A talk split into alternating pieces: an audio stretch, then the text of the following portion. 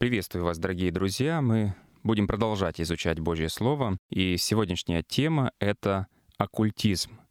Что я имею в виду под этим термином? Это гадание, когда ты идешь по дороге, и за тобой бабушки вслед кричат и хотят предложить какую-то мистическую услугу. Это какая-то мистика, чтение каких-то мистических магических книг. Это хиромантия, когда пытаются по линиям ладони определить твою судьбу. Это может быть астрология, гороскопы разные. Это магия черная, белая. Все это в совокупности я буду иметь в виду под термином оккультизм. Это явление является достаточно массовым, очень много людей с этим сталкиваются, с этим заигрывают, к сожалению. И людям нравится иметь дело с какими-то мистическими делами. Э, современный оккультизм кажется безобидным. Я понимаю, что дьявол так завуалировал, так скрыл э, истинные дела, что на самом деле за этим стоит, что людям кажется, что это ничего страшного, даже многие ошибаются, что вообще Бог замешан. Вот говорят, есть белая магия. Там э, Бог через эти вещи может помочь. Поэтому люди не знают истоки оккультизма, не знают, что на самом деле происходит, что за этим стоит, и поэтому нам нужно с этим разобраться. Просто люди не знают, какие опасные последствия могут быть, если заигрывать с этими вещами. Человек просто погружается, э, становится связанным и зависимым от этих вещей, а дьявол только и пользуется, что хочет привязать человека к своим вещам, к своим дьявольским делам и отдалить человека от Бога. Почему оккультизм является неприемлемым и для христианина, и для другого человека? Попытаемся ответить на этот вопрос Первое, наверное, с чего мы начнем. Оккультизм является ненаучным. Просто э, передают какие-то передачи, битва экстрасенсов по телевидению. И многие, многие люди думают, что если вот это показывает по телевидению, значит вот это как-то проверено, есть там исследовательские центры, которые все это одобряют. Но Хочу вам сказать, что научный мир абсолютно категорически по этому поводу э, высказывается, что за этим не стоит никакие научные исследования, никакая научная база. Э, наука, оккультные практики причисляет к псевдонаукам. Псевдонаукам. Поэтому мы должны понимать, что эти вещи практикуются некоторыми людьми, люди с этими вещами заигрывают, но за этим не стоит ничего научного. Вообще астрология, если мы вот говорим за астрологию, за гороскопы, это какая-то форма античных языческих верований.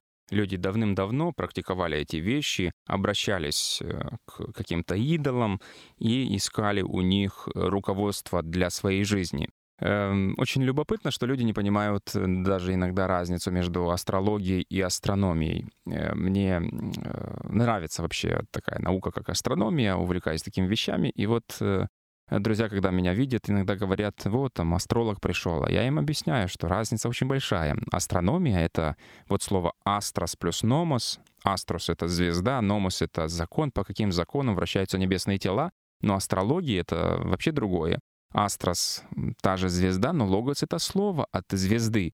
То есть звезды нас чему-то учат, звезды нам что-то подсказывают, звезды передают нам какое-то послание. Но с каких это пор э, безликие физические, э, химические тела небесные э, стали личностями, которые могут нам что-то подсказать. То есть поймите, что за этим просто стоит какая-то чья-то фантазия, но ничего научного в этом не существует. Почему оккультизм является неприемлемым? Потому что не является научным, во-первых. Во-вторых, почему является неприемлемым для любого человека? Потому что оккультизмом движет любопытство. От латинского «оккультус» значит «тайный», «скрытый». Оккультизм — это таинственные учения и культы, выражающие стремление проникнуть в духовный мир. Вот что значит оккультизм. Когда человек пытается проникнуть в потусторонний мир, духовный мир, узнать что-то из этого другого мира, потустороннего, какая-то мистика, что произойдет с его жизнью там через лет 10, когда будет дата его смерти. И так дальше. Эти вещи сокрытые от нас. Но вот люди, движимые любопытством, порой пытаются вступить в запрещенную зону. Э, быть любопытным и узнавать новые вещи — это хорошо, но нужно очень четко разграничивать, э, что является запрещенным для нас и куда лезть не следует. Вспомните Еву, которая в Эдемском саду искусилась прежде всего тем, что ей стало любопытно, а все-таки как это быть как боги, как это знать добро и зло. Я не думаю, что именно этот плод настолько э, привлек внимание, что вот не было альтернативы. Вот это чувство любопытства, э, очень э, нужно быть внимательным и разобраться с этим чувством внутри. Потому что, будучи движим любопытством, можно вступить на запрещенную зону. В-третьих, Библия высказывается категорично. Мы, как христиане, имеем Писание, и Писание для нас — это истина самой высшей инстанции. Поэтому если Библия говорит, хватает этого пункта, чтобы мы не связывались с такими вещами. Если вы думаете, что в Библии ничего не сказано о магии, вы глубоко ошибаетесь. Давайте посмотрим, как Бог высказывается по этому поводу. Для Бога это вообще мерзость. Читаем Второзаконие, 18 глава, с 9 стиха. Второзаконие, 18 глава, с 9 стиха. «Когда ты войдешь в землю, которую дает тебе Господь Бог твой, тогда не научись делать мерзости, какие делали народы сии, не должен находиться у тебя проводящий сына своего или дочь свою через огонь, прорицатель, гадатель, ворожея, чародей, обаятель, вызывающий духов, волшебник и вопрошающий мертвых. Ибо мерзок перед Господом всякий, делающий это, и за сии-то мерзости Господь Бог твой изгоняет их от лица твоего.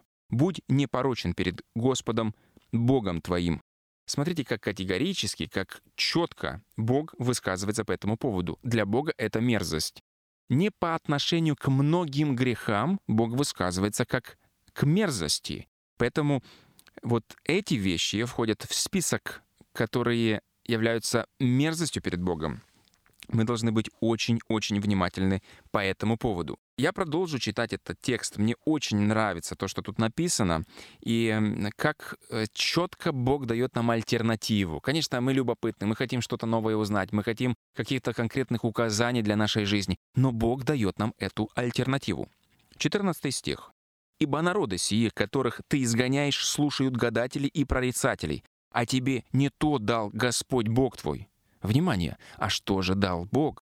Пророка из среды тебя, из братьев твоих, как меня воздвигнет тебе Господь Бог твой. Его слушайте. Знаете это кто?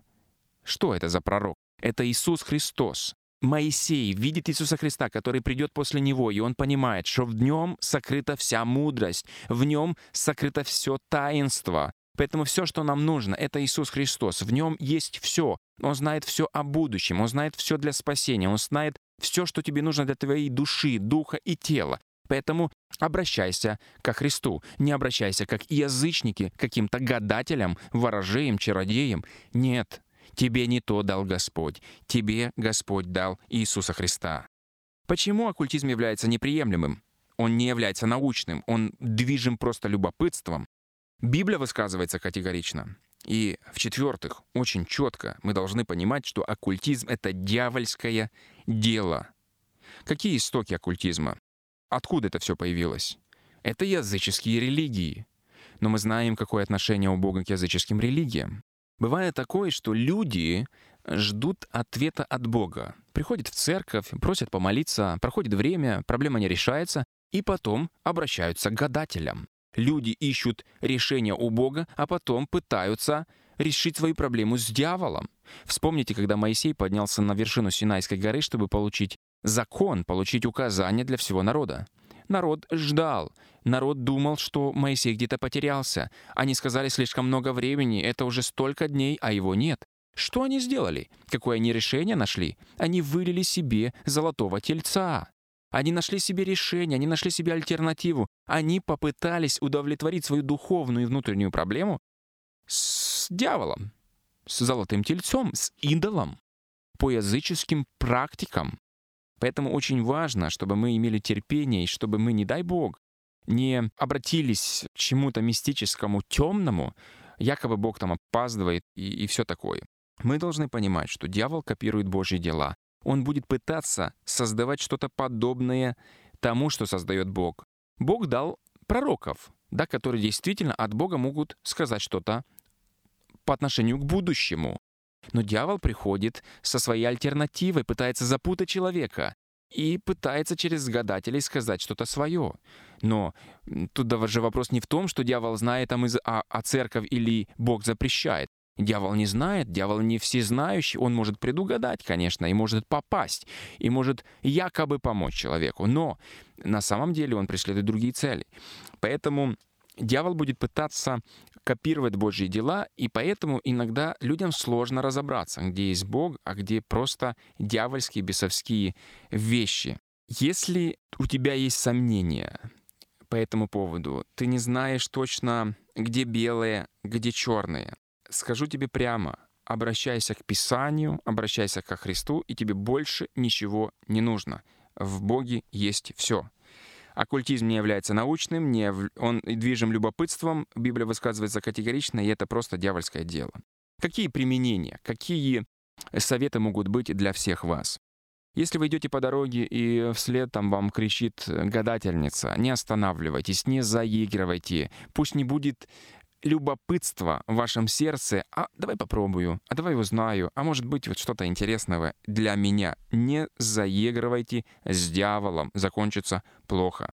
Надейтесь на Бога в любой ситуации. Если у вас опустились руки, если есть какие-то сложности, не обращайтесь никому другому, как только к Богу. Библия успокаивает и говорит, что мы не должны страшиться, мы не должны пугаться, нас могут пугать, что на тебя какая-то гадательница, что-то там, какие-то заклинания. Мы не должны этого страшиться. Мы должны понимать, что мы под Божьей защитой. Мы должны понимать, что Бог на нашей стороне. Давайте провозгласим 90-й псалом. И мы поймем, что мы, если ходим Божьими путями, мы находимся в Божьей защите. Живущий под кровом Всевышнего, под сенью всемогущего покоится говорит Господу, «Прибежище мое и защита моя, Бог мой, на которого я уповаю. Он избавит тебя от сети ловца, от гибельной язвы. Перьями своими осенит тебя, и под крыльями его будешь безопасен. Щит и ограждение — истина его. Не убоишься ужаса в ночи, стрелы, летящие днем, язвы, ходящие во мраке, заразы, опустошающей в полдень. Аминь. Вот это провозглашает Бог. Если ты будешь ходить Его путями, Он будет твоим покровом, твоей защитой. Ты будешь под зонтом благодати ходить. И стрелы дьявола на, тебя не попадут, нападки дьявола не будут иметь силы над тобой, потому что ты будешь под защитой Бога. Поэтому, если вас пугают, Обращайтесь с гадателем, куда-то идите, потому что неизвестно, что произойдет. Послушайте, мы много чего пережили. Мы пережили столько концов света. Это все обман. Разве это не является доказательством того, что это просто бред? Поэтому обращайтесь к Богу, ходите Божьими путями и не страшитесь ничего, никаких заклинаний, гадателей, потому что если вы э, в Божьей силе, если вы под Божьей защитой, то ничего вас не словит. Самое главное, чтобы вы не заигрывали, чтобы вы не связывались, чтобы вы не запутывались в эти дьявольские бесовские дела. Поэтому, если вы пугаетесь, подумайте, кто на вашей стороне. Если Бог за нас, какая разница, кто против нас? Благословений вам. Произведено студией Installgat.